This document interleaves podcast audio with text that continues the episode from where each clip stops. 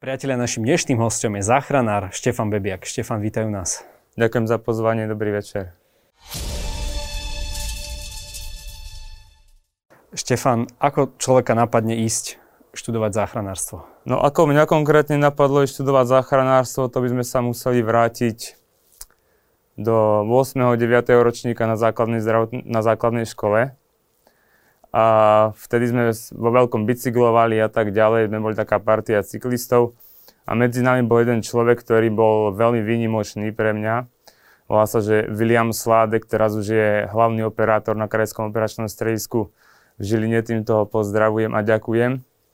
On bol výborný v tom, že mal jednu zdravotníckú záchranárskú brašňu a akýkoľvek problém sa vyskytol, tak on prišiel, pomohol a vravím, že wow, tak toto by som chcel robiť. Každý od neho odchádzal s úsmevom. To bola, predpokladám, stredná škola? Základná, 8. 9. ročník základná Dobre, škola. ale potom si išiel na zdravotnú, alebo... Áno, strednú, som šiel na strednú zdravotníckú školu v Ružomberku, tam som vyštudoval zdravotníckého asistenta. OK, a potom teda, lebo keď chceš byť záchranár v sanitke, tak ti nestačí stredoškolské vzdelanie. Predpokladám, že musíš mať vysokoškolský titul, bakalár, alebo áno, nie? Áno, bakalársky, bakalársky titul potrebuješ. Ten som získal na Slovenskej zdravotníckej univerzite v Banskej Bystrici. Aký je rozdiel toho, keď príde sanitka, eh, či je v nej lekár alebo nie? Eh, Kedy posielajú lekára so sanitkou a kedy dvoch záchranárov? No, posádky máme dve, jedna je RZP a druhá RLP, už ako názov napomína je rýchla zdravotnícka pomoc. Tam sme my, záchra- dvaja záchranári, jeden je vodič, ďalší má v ten deň záchranárskú službu, obidvaja musia byť záchranári, čo je výborné teraz, lebo si navzájom kryjeme chrbát, vieme si poradiť a tak ďalej. Uh, rozdiel je v tom, že koho vypl- vyšle operačné stredisko podľa diagnózy. Lekárska posádka má viacej liekov, má väčšie kompetencie, čo sa týka uh, uspávania pacientov, má viac liekov na tlmenie bolesti, nejaké opiaty, má viac liekov na riešenie hypertenzie, čiže vysokého tlaku. Ale v našom prípade, ako sme napríklad my, periférna stanica v Liptovskej osade, vždy najskôr posielajú nás, lebo sme najbližšie a riešime aj tie najzávažnejšie stavy rovnako ako posádka s lekárom a prípadne ju potom posielajú ešte za nami. A čo je, také, čo je taký úkon, ktorý uh, ty nemôžeš spraviť a musíš čakať vyloženie na toho lekára, až kým príde? To je uspávanie pacientov. Že už- Uvedenie do anestézy. Že už priamo v, v, uh, pri tom Áno, zásahu? Áno, áno. A to sa kedy napríklad stáva? Uh, to je po, keď sú status epilepticus napríklad, alebo keď sa nám pacient preberie i hneď po resuscitácii, že máme to šťastie, tak je dobre toho pacienta utlmiť takýmto spôsobom. A ty si robil aj šoféra sanitky, alebo možno ešte aj čiastočne robíš. Ako sa jazdí vlastne v tej doprave? My vidíme vždy tie majáky, akí sú naši vodiči. Da, dajú vám tu prednosť, alebo ani nie? Uh, vodiča robím, áno, už som to začal počas vysokej školy. A u vodičov je najväčší problém, že spanikária, keď uvidia majaky. Nekontrolujú si priebežne spätné zrkadla, čiže zrazu sa rýchlo začne blížiť sanitka. Vtedy najhoršie, keď dupnú na brzdu. My sme blízko za nimi, sa blížime, tak musíme prudko brzdiť a to je problém preto, lebo modré majáky by nemali znamenať rýchlu jazdu, ale plynulú jazdu. V tomto sú paradoxne najlepší bratislavskí vodiči práve, lebo sú asi zvyknutí si kontrolovať tie spätné zrkadla. Takže keď vidím bratislavskú značku u nás hore na Liptove, tak mám šancu, že bude vedieť zareagovať. Dá sa na kraj, bude plynule pokračovať v rýchlosti a ja ho dobre obídem. Nebrz, ne, nemáme radi, keď nám brzdia pred zákrutou vodiči, že nevidíme, do čoho vchádzame a tak ďalej. Takže čo, keď uvidím, alebo aj počujem, e, teda sanitku, čo by som mal spraviť? Mal by som zabrzdiť a ísť na kraj cesty, alebo práve naopak pokračovať, ako si ty hovoril, a len sa nejako odpratať? plynule pokračovať v jazde, dať smerovku, ja v momente viem, že ten šofér o mne vie, obídem ho. Ak sa blížim do zákruty, kľudne radšej pridať, prejsť tú zákrutu, aby som ja nemusel to vozidlo obchádzať v, v zákrute a to je, to je najväčší problém, že ja nevidím za tú zákrutu. A vy na to máte aj nejaký špeciálny tréning na to, lebo predpokladám, že to nie je úplne jednoduché, keď ešte, zvlášť keď tam ti niekto leží, možno kto umiera, kto sa potrebuje dostať do nemocnice. Uh, máme tréning, čo sa týka novoprijatých vodičov. Vždycky musia prejsť, majú rekondičné, rekondičné jazdy, máme rekondičné jazdy v priebehu roka a keď ide sa prijať nový zamestnanec, tak musí musí absolvovať najprv jazdy s prázdnou sanitkou, potom e, jazdy iba smerom na zásah a až neskôr jazdy na majakoch s pacientom. Záchranných služieb máme ale niekoľko typov. Ako sa vlastne ten človek špecializuje v priebehu toho vzdelávania na, na, na ne? Uh, on sa už musí profi- profilovať sám ako osobnosť ešte predtým, ako do nich nastúpi. Slovenská zdravotnícká univerzita alebo ktorákoľvek iná univerzita, ktorá vychováva záchranárov, ich pripraví po tej medicínskej stránke na to, aby mohli byť profesionálmi, čo sa týka odbornosti ale predtým musia byť, napríklad keď sú ísť do horskej, zdrav, do horskej služby, tak musia byť výborní lesci, výborní lyžiari a tak ďalej. Pokiaľ chcú ísť do leteckej záchrannej zdravotnej služby, musia najskôr mať nejakú prax na zemi, a pokiaľ chcú ísť do banskej záchrannej služby, tak musia predtým mať uh, absolvované hodiny pod zemu.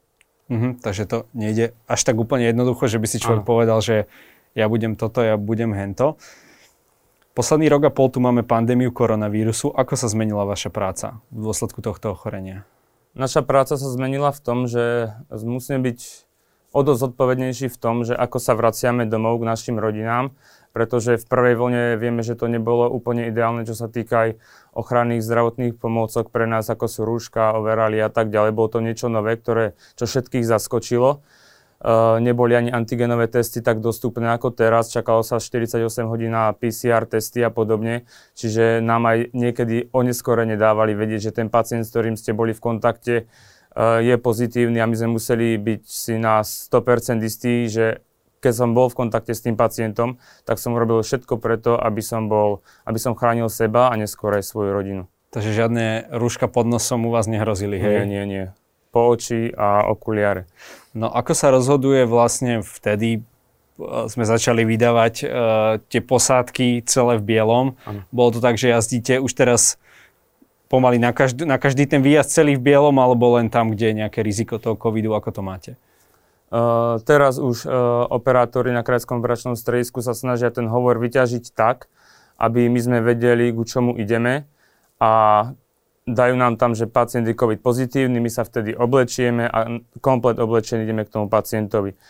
Ak máme podozrenie podľa toho hlásenia, že sú tam nejaké príznaky covidu, tak vždycky najskôr prídeme na adresu, jeden kolega sa dá do ochranných pomôcok, otestuje toho pacienta, zistíme po 10-15 minútach, že je negatívny, tak môžeme postupovať, po, môžeme postupovať normálne. Ale normálne znamená, že asi stále máte nejaké rúško alebo áno, nejaký áno, respirátor. Áno, re, respirátory, rukavice a tak ďalej, máme, máme stále všetko. Takže to je nový normál. Áno. A, a najčastejšia vaša diagnóza, na ktorú vás volajú, je aká?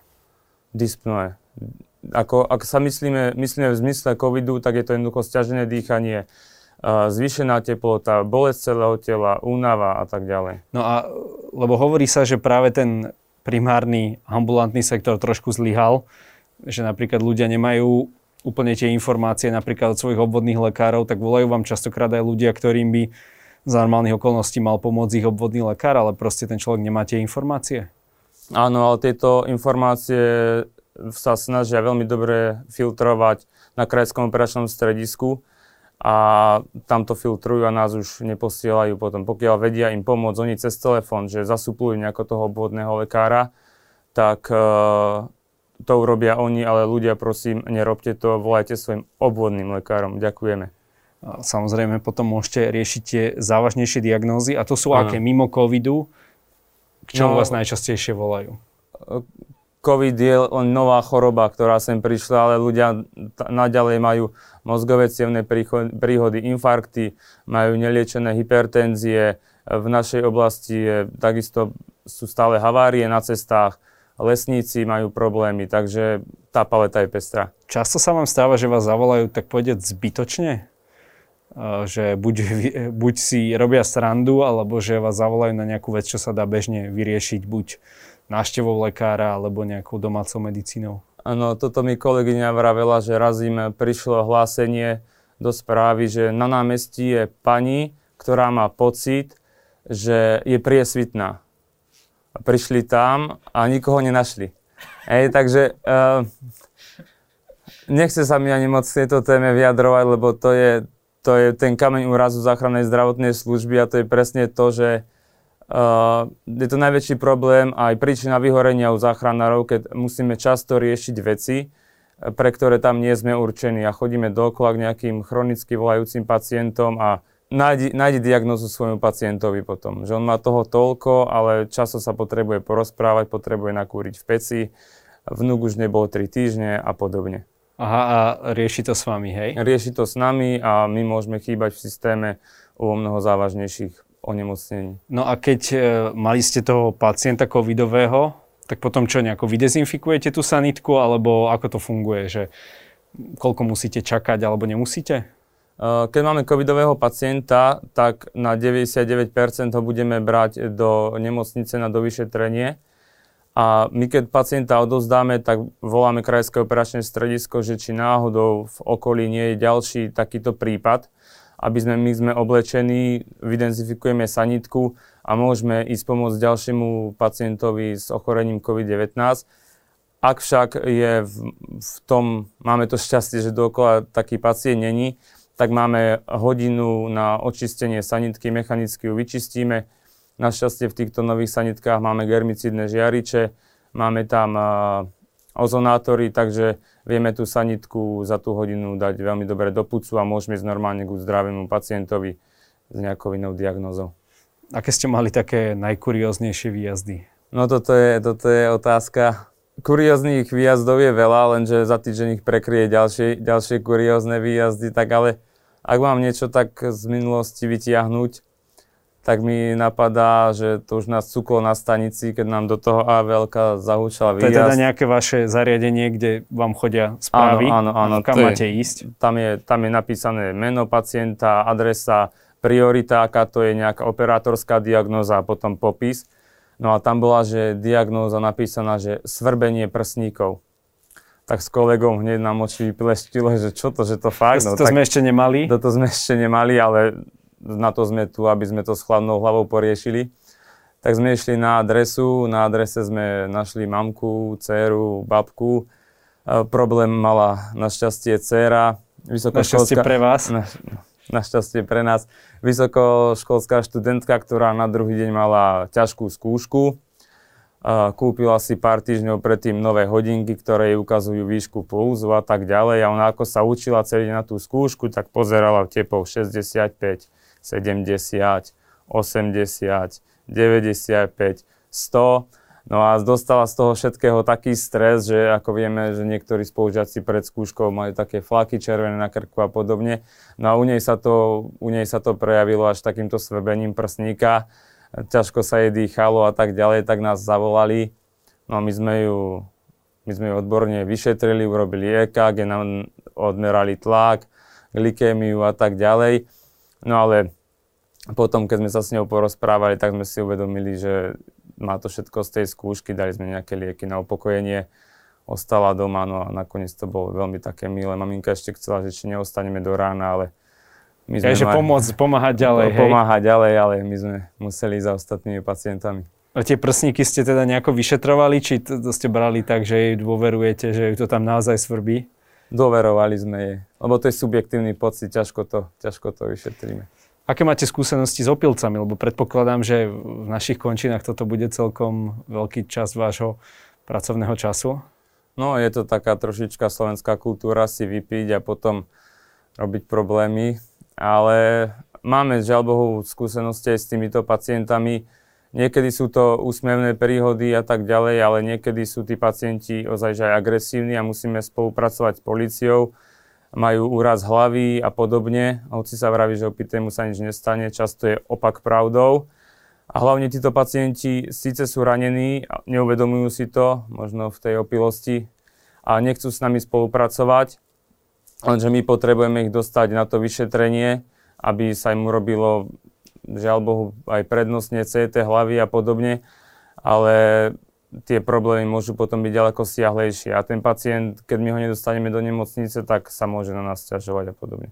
Uh, býva to často problém, že tí ľudia sú niekedy, bavíme sa aj o nejakých takých povedzme sociálnych e, hospitalizáciách, hej, že vás niekde zavolajú len preto, že nejaký bezdomovec leží na ulici, nevedia čo s ním, tak zavolajú vás, aby ste ho nejako poriešili? A toto mi akurát rozprával tu na kolega z Bratislavy, že raz ich zavolali z 12. poschodia a pozerali na ihrisko dole, že niekto tam leží a nehýbe sa. No oni tam prišli, a ležala tam vyvalená dopravná značka, tak ju postavili a odišli ďalej. Ale uh, áno, bývajú s týmto, s týmto problémy tam je to také asi také legislatívne vákuum, že, že vy ho úplne môžete alebo nemôžete nechať na mieste, keď zistíte, že nemá žiadnu diagnózu. Potom si možnokrát niekedy vymýšľajú, že niečo sa mu stalo, aj keď sa mu nestalo len preto, aby ste ho zobrali a odviezli, ako to je. Toto sa často stáva, že týmto spôsobom klamú práve krajskému operačnému stredisku, že si vymyslia nejakú diagnózu, oni presne vedia, čo majú povedať, ten operátor to nemôže cez ten telefón vyšetriť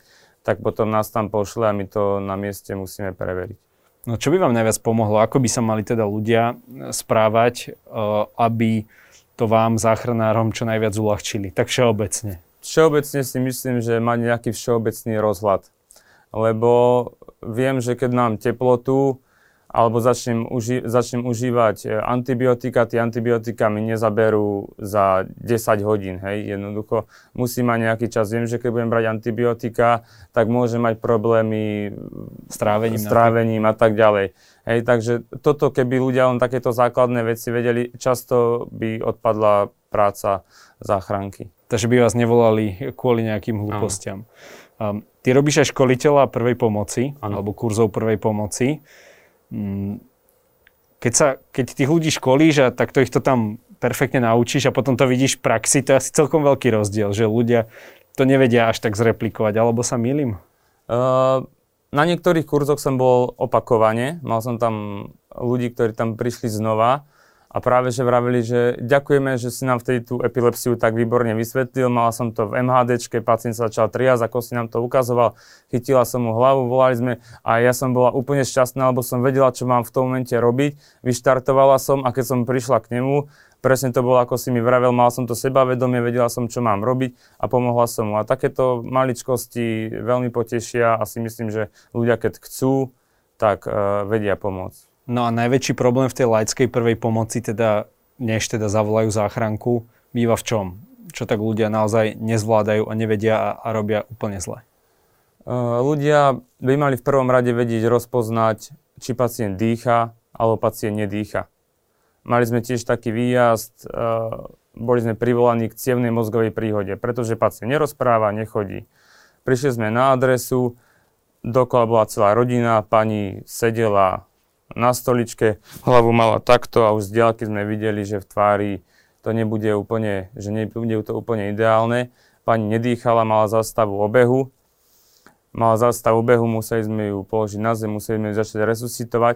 A vtedy, keby ľudia položili ju na zem, zistili prítomnosť dýchania, tá rodina, tí najbližší, paradoxne sa to stáva tým najbližším, tak by mohli už 10 minút pred našim príchodom masírovať a mal by o mnoho väčšiu šancu na prežitie. No ako to nakoniec dopadlo?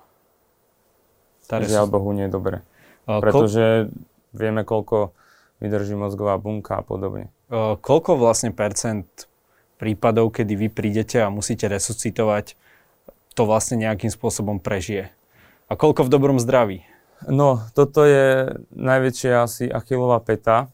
Ja neviem štatistika, z akého roku to je, ale tak, čo som počul, tak to bolo na Slovensku zo 100 pacientov, ktorí sú resuscitovaní z rôznej príčiny, ťažké autonehody, mozgové cievne, cievne príhody, infarkty a tak ďalej, tak bolo to okolo 7 ľudí zo 100 prípadov. Takže to je, severské krajiny sú okolo 20. A to je hlavne v tom, že sa bazíruje na prvej pomoci, pretože rozdiel medzi tým, či človek žiť bude ďalej a žiť bude kvalitne, je to, že pred našim príchodom ho niekto bude masírovať, bude mu podávať uh, prvú pomoc. Uh, v prípade zastavy obehu. Uh, ja úplne to tak zo všeobecním, že keď vidím, že je nejako bezvedomý a tak ďalej, a keď nedýcha, to je pre mňa signál, že začínam masírovať, alebo masírujem aj keď, dajme tomu, dýcha nejako slabo, alebo lapa po dýchu, alebo tak. keď, keď niekto leží na zemi, tak prídem k nemu elementárna slušnosť, ako vždycky sa pozdravím, keď mi neodpoveda, pokúšam sa ho nejako prebrať, nebudem ho fackať, uštipnem ho a podobne. Keď mi nebude reagovať na žiaden, na žiaden z týchto podnetov, dám ho na chrbát, zakloním mu hlavu, priložím ucho k jeho k nosu, ústam, pozerám sa mu na hrudník, či sa mu dvíha, alebo budem cítiť, či dýcha. Keď nedýcha, v momente volám o pomoc nielen do telefónu, ale môžem zakričať pomoc aj do okolia. Môžeš ísť dokola ty, môžeš ísť dokola ktokoľvek iný, kto vie tú prvú pomoc rovnako poskytnúť a vie mu pomôcť. Volá na 155 a zároveň začína stlačať hrudník. Veľa ľudí odrádza to, čo neviem, či sa ešte školí na tých kurzoch teraz alebo nie, že by mal človek aj teda do toho druhého človeka dýchať. Tak ako to vlastne je? Má dýchať, nemá dýchať? Čo odporúčaš? E, teraz hlavne počas covidu sa od dýchania na kurzoch aj všeobecne úplne upustilo.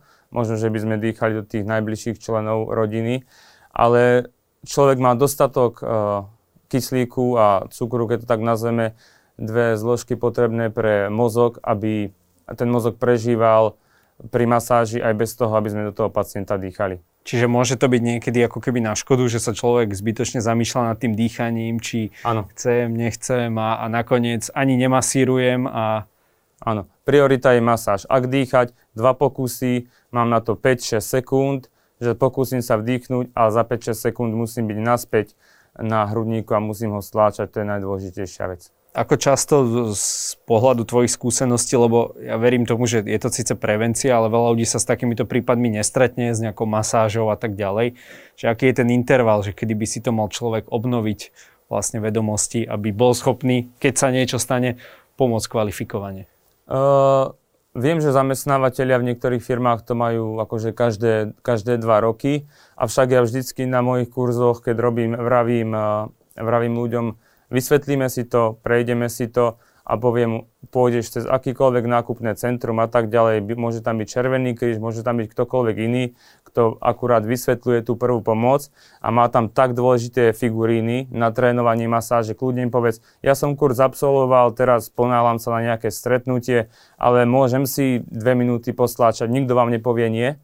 A inak sa to proste naučiť nedá ako tým stláčaním, že človek to dostane do ruky a v ten kritický moment to nevygooglíš, hlava ti úplne prepne, ale keď položíš ruky na ten hrudník, tak ver tomu, že si na to stlačenie spomenieš. Uh-huh. A ako má vedieť človek, že akou silou a akou frekvenciou zhruba? Povedať to môžem, ale musí si to človek vyskúšať. Hĺbka je 5 až 6 cm a frekvencia je 100 až 120 za minútu. OK, čiže v úvodzovkách ako dve keď si tak dve za sekundu, hej, že... Skoro. Keď, uh, keď... Na tréningu je lepšie pomenšie, lebo v tom strese určite pridáš. A nie je potom riziko, že napríklad poraním mu hrudník, keď to takto hlboko stláčam, alebo... Je tam riziko, že sa zlomia rebra, čo sa stáva pomerne často 90% a viacej, ale na, zromen- na zlomené rebra neumrel snáď nikto na zastavu srdca, skoro každý. Štefan, každý u nás na záver v relácii môže niečo odkázať našim divákom. Ja a snáď aj všetci sa bojíme toho, čo nepoznáme. A preto, ak máte dodnes strach z prístroja zvaný AED, automatický externý defibrilátor, tak je to určite tým, že ho nepoznáte. Otvor teraz Google, napíš tam AED, vygoogli si to, prečítaj, absolvuj nejaký kvalitný kurz prvej pomoci a máš o jeden strach menej. Čau. Ďakujem za rozhovor. Ďakujem aj ja.